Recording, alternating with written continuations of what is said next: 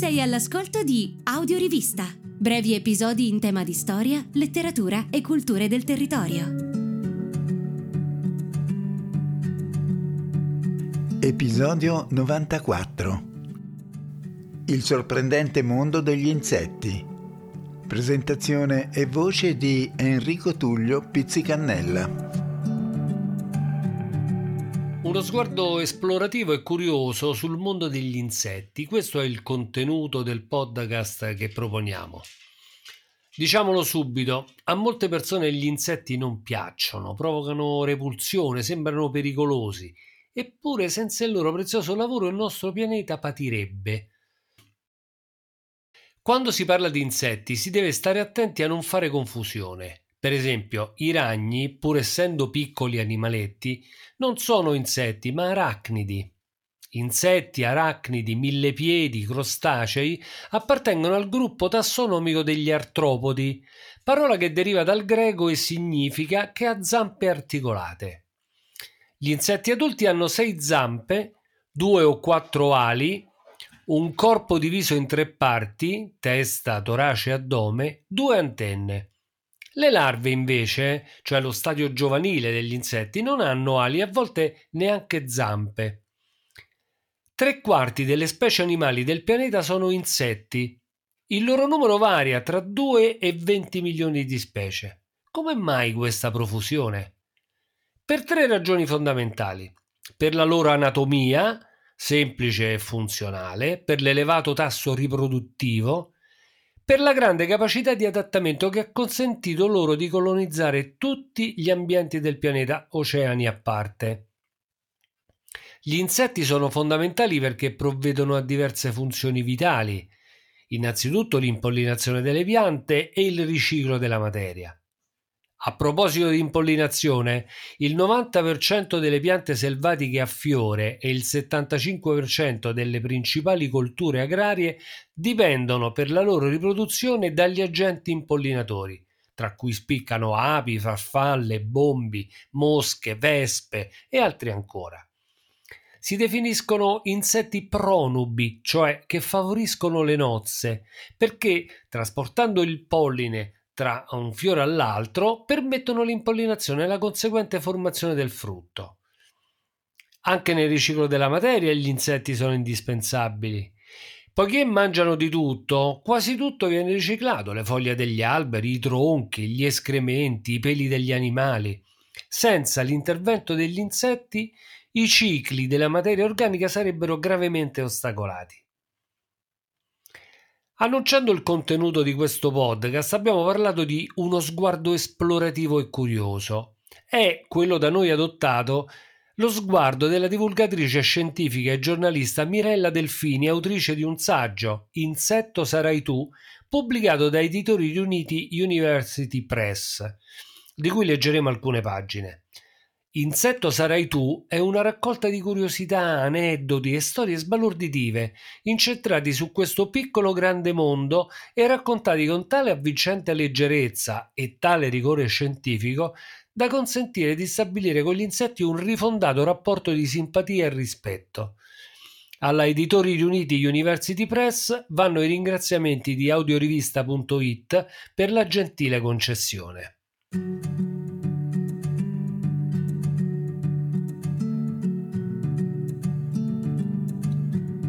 La piccola gente. Quando gli uomini inventano una cosa, si può star certi che il popolo degli insetti la conosceva già da milioni di anni. Le novità che il futuro tiene in serbo per noi a volte sono già vecchiumi per la piccola gente, che le ha addirittura sostituite con altre perfezionate.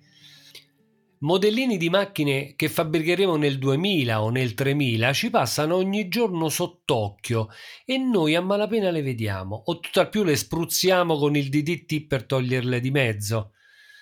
Ci accorgiamo delle loro tecniche prodigiose soltanto se arriviamo a scoprirle anche noi. Quando è possibile rubiamo le loro invenzioni senza tante storie. È nata perfino una scienza che organizza questi furti, la bionica Tanto per fare qualche esempio, ma ce ne sarebbero centinaia, abbiamo fabbricato le tute degli astronauti copiando il materiale di cui si rivestono molti insetti, la chitina, diventata indispensabile all'umanità in molti campi, anche quello medico. Usiamo farmaci elaborati da loro e una grande quantità di altre sostanze fabbricate da questi sapienti alchimisti. Si mormora addirittura che il Brachinus crepitans, detto bombi dagli americani, ci abbia suggerito la formula degli esplosivi. Le grandi scoperte, secondo la legge di Young, lo afferma il solito Murphy, si fanno sempre per sbaglio ma non è del tutto vero. Si fanno perché le aveva già fatte qualcun altro. Non ci siamo forse ispirati fin dai tempi dei tempi a certe farfallette semiacquatiche, dette tricotteri, per fabbricare le reti da pesca che usa tutta l'umanità? L'invenzione si deve alle loro sbalorditive larve. Ce n'è perfino una capace di costruirsi una casa a chiocciola copiando una lumachina di mare la preferisce ai foderi dei suoi congeneri, che pure sono artistici e molto variati. Per carità, strepitano gli zoologi, stiamo attenti a non misurare questi esserini con il nostro metro dire che un insetto preferisce una cosa a un'altra o addirittura che si comporta come se possedesse una specie di gusto estetico significa attribuirgli comportamenti simili ai nostri, significa antropomorfizzare. Giusto. Meglio mettersi dalla parte opposta e insettomorfizzare, ossia valutare gli uomini con il metro, ma forse è meglio dire con il millimetro, della piccola gente sarà spassoso. Quando rideremo confrontando per esempio le nostre tecnologie con quelle sublimi della termite costruttrice di condizionatori d'aria, della falena capace di falsificare codici ultrasonici e magari del formica leone al quale Giulio Cesare si ispirò per certe trappole a scivolo durante l'assedio di Alesia. Questo popolo immenso e minuto che abita la terra da centinaia di milioni di anni e che lavora accanitamente a impollinare le piante, gli animali superiori dunque gli devono la vita, fa del suo corpo quello che vuole, come diceva il naturalista Jean-Henri Fabre. Noi non ci riusciremo mai. Che sarebbe capace, per ringiovanire, di mutare pelle trenta volte più? Chi potrebbe dormendo trasformarsi da verme in farfalla? Chi risorgerebbe da un sepolcro dopo quasi vent'anni?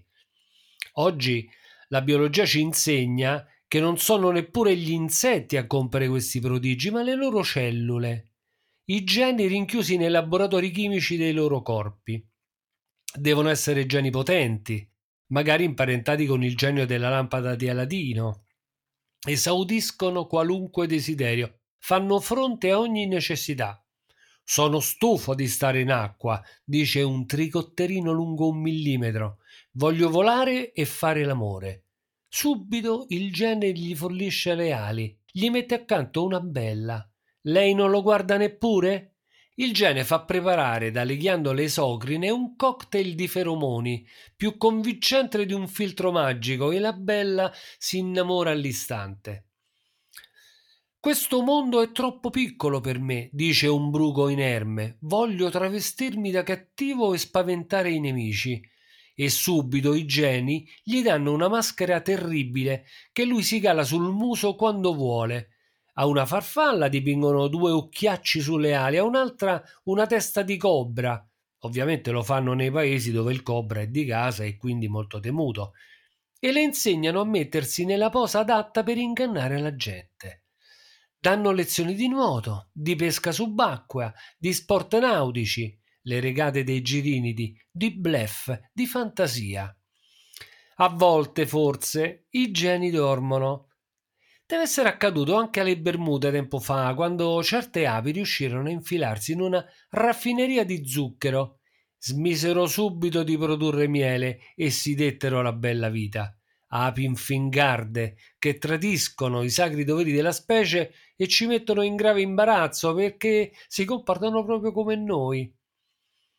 Un'altra storia divertente la racconta Andrea Innocenti nel libro Un mondo di invertebrati della Franco Muzio editore e riguarda il moscerino della frutta, un minuscolo personaggio di cui esistono almeno 2000 specie diverse. Ora però divago un momento. Prima di riparlare dei geni, ho saputo che i moscerini maschi fanno serenate alla femmina cantando, o meglio, ronzando, con altrettanti dialetti diversi. Lei invece ha una sola nota per rispondere, un lungo ronzio che equivale alla parola no. Se tace, acconsente. Torniamo al moscerino citato da Innocenti, la Drosofila melanogaster, che gli scienziati manipolano continuamente per studiare le leggi della genetica. Fra le tante manovre di cui è stato vittima il laboratorio, ce n'è stata una del tutto casuale che ci ha fornito un ritrattino ancora più curioso dei nostri amici geni. I moscerini erano tenuti in bottiglie super affollate dalle quali venivano prelevati attraverso un tubicino. I più curiosi o più attratti dalla luce uscivano per primi, i più calmi o timidi rimanevano dentro e si riproducevano. In breve tempo, che per le drosofile sono parecchie generazioni, rimasero nella bottiglia solo i meno attivi e meno invogliati a uscire, che infine cominciarono a disinteressarsi del tubicino ed era sempre più difficile tirarli fuori. Senza volerlo era stata selezionata una nuova specie che potremmo chiamare Drosofila indolente scansafasiche.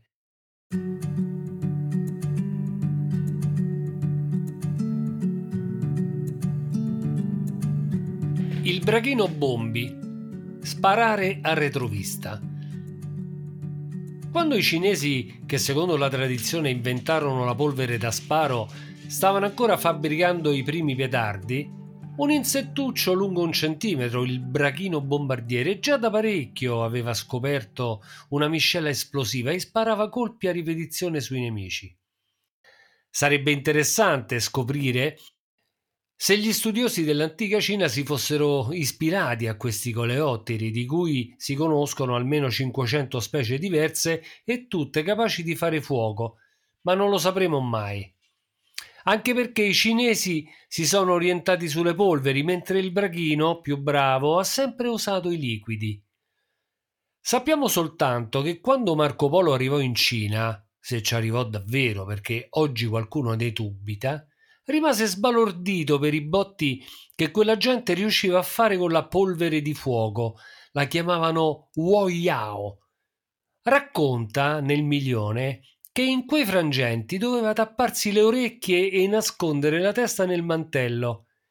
Certo, il pop del Brachinus crepidans non è un granché per i nostri timpani, ma per un altro insetto e perfino per un ranocchio deve essere un bel colpo e soprattutto una brutta sorpresa.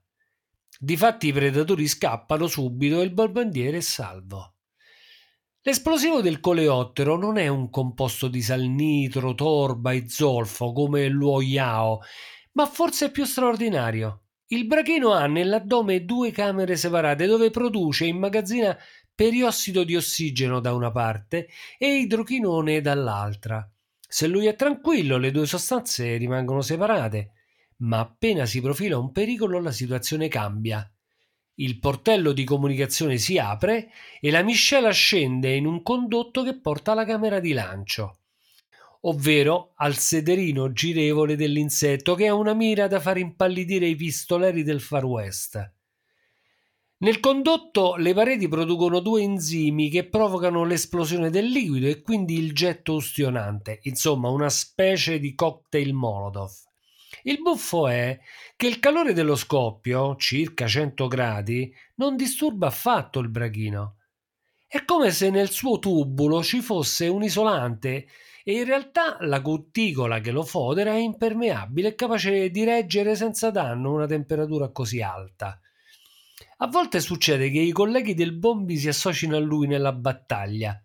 Quindi, se uno di loro vi colpisse, la cosa migliore è filarvela, almeno se siete insetti o ranocchi. Dalle fessure del terreno, dalle foglie ammucchiate, dalle trincee di cortecce dell'albero, molti altri possono mettersi a sparare. Se siete uomini, state attenti lo stesso. Chi ha provato quel liquido sulle proprie mani dice che sembra di essersi bruciati con la tintura di iodio. Questo coleottero pistolero è stato protagonista di una campagna a favore del creazionismo. Come avrebbe incominciato il brachino? Con una canna da fuoco, senza fuoco o con una cavità invece di due? Non c'è dubbio, deve essere stato creato così come lo vediamo oggi, con le sue armi belle e pronte e Darwin, con tutta la sua teoria evoluzionistica, aveva torto marcio. Il professor Thomas Eisner della Cornell University, che ha fatto molti studi sul brachino bombardiere, dice che questa teoria è perlomeno idiota.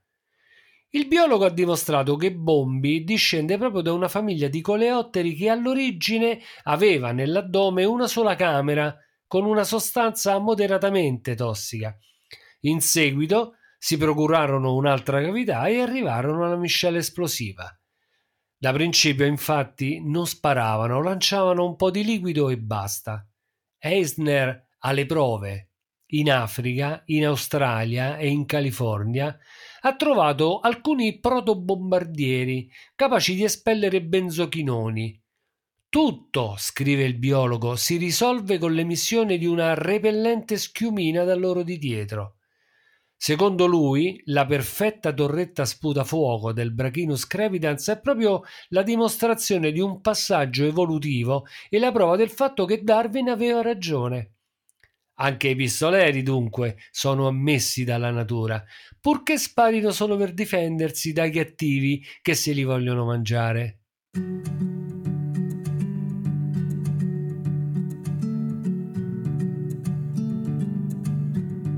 Le libellule, i diabolici aghi volanti. Forse, come diceva il naturalista inglese Stephen Dalton, il mondo è un campo d'atterraggio per insetti e non per uomini. Nessuno sa usare questo pianeta meglio di una libellula. Aria, acqua, terra, clima freddo, temperato, rovente, lei si trova a suo agio dappertutto, salvo al polo. Inutile illudersi, l'uomo non riuscirà mai ad abitare la Terra con altrettanta disinvoltura. Oggi come oggi è quasi impensabile che l'uomo possa inventare un velivolo capace di prestazioni pari a quelle degli aghi del diavolo, come le chiamava Lorenz Oken nella sua storia naturale, o delle gemme che volano, come le chiamano ai tropici. Solo con la fantasia possiamo concepire qualcosa di simile. E quando gli ufologi descrivono le acrobazie dei dischi volanti, reali o immaginarie che siano, il massimo che sanno esprimere è molto meno di quanto fa normalmente una libellula. Questa elegante e magnifica assassina, così la definiva Michelet, è munita di quattro ali indipendenti che il suo cervello computer controlla separatamente inviando impulsi diversi ai vari muscoli. I comandi vengono impartiti e modificati di continuo secondo le informazioni che riceve da numerosi organi sensori e soprattutto dai suoi occhi compositi, formati da decine di migliaia di pupille. Con un sistema d'ali del genere la libellula diventa di volta in volta uno scooter dell'aria, un elicottero, un aliante, un caccia, un missile, un jet, un UFO, una macchina diabolica. Sembra che sia stato uh, un suo brevetto a permetterci di volare più sicuri. Negli anni 30 infatti capitava spesso che le ali degli aeroplani a un certo punto entrassero in vibrazione fino a spaccarsi, morti, feriti e perdite di denaro. Poi un entomologo appassionato di libellule suggerì alle case costruttrici di appesantire le ali verso l'estremità. Ma come? Già si rompevano e lui parlava di appesantirle? Fatelo e vedrete, disse lui. Il marchingegno funzionò. Lo studioso si fece pagare bene e non confessò mai che si trattava del dispositivo antivibrazioni in uso tra le libellule, le quali hanno messo in fondo a ogni ala come stabilizzatore una zavorra di emolinfa, ossia un sacchettino del loro sangue. In più hanno rinforzato i bordi d'attacco con un sistema di nervatura putrella altra invenzione che l'entomologo vendette come se fosse sua. La libellula è un fenomeno, può guizzare in ogni direzione mutando rotta all'istante e se le pare il caso può innestare la retromarcia per volare all'indietro senza bisogno di voltarsi. Può salire e scendere in verticale, planare virando e perfino restare ferma a mezz'aria spilluzzicando uno per uno i pidocchi di una rosa. Riesce addirittura ad accoppiarsi in volo, virtuosismo ammiratissimo dagli studiosi che l'hanno chiamato ruota nuziale e lo considerano un miracolo di equilibrio unico nel mondo animale. Va aggiunto che durante la ruota, fatta graziosamente e allusivamente a forma di cuore, i due amanti continuano a cacciare zanzare e altri insetti con ostentata noncuranza, lasciando intendere che volare in quel modo è roba da ridere e che si può farlo, come direbbero i francesi, avec les doigts dans con le dita nel naso. Si esercitano da 200 milioni di anni circa, figurarsi, e secondo alcuni l'enorme libellula fossile risale a più di 350 milioni di anni fa, trovata in Francia nelle foreste di carbone di Commentry, che aveva un'apertura all'aria di 74 cm e era lunga un metro, conosceva già i trucchi del mestiere. Sono cose che si dicono, ma non si sa nulla di preciso, tant'è vero che ancora oggi si discute se quella specie di meganeura sia proprio una bisavola delle mini libellule attuali oppure no. Una cosa è certa, questi aghi del diavolo sono un po' distratti. Succede spesso che un maschio maturo in cerca di avventure piombi per errore, o forse no, su un maschio giovanissimo che si infuria e subito finisce a botte. Poi il più debole scappa, ma almeno ha imparato una lezione. D'ora in poi sarà difficile che vada a svolazzare sugli stagni, teatro delle esibizioni amorose della specie. Lo farà solo quando non correrà più il rischio di essere preso per una ragazza da marito.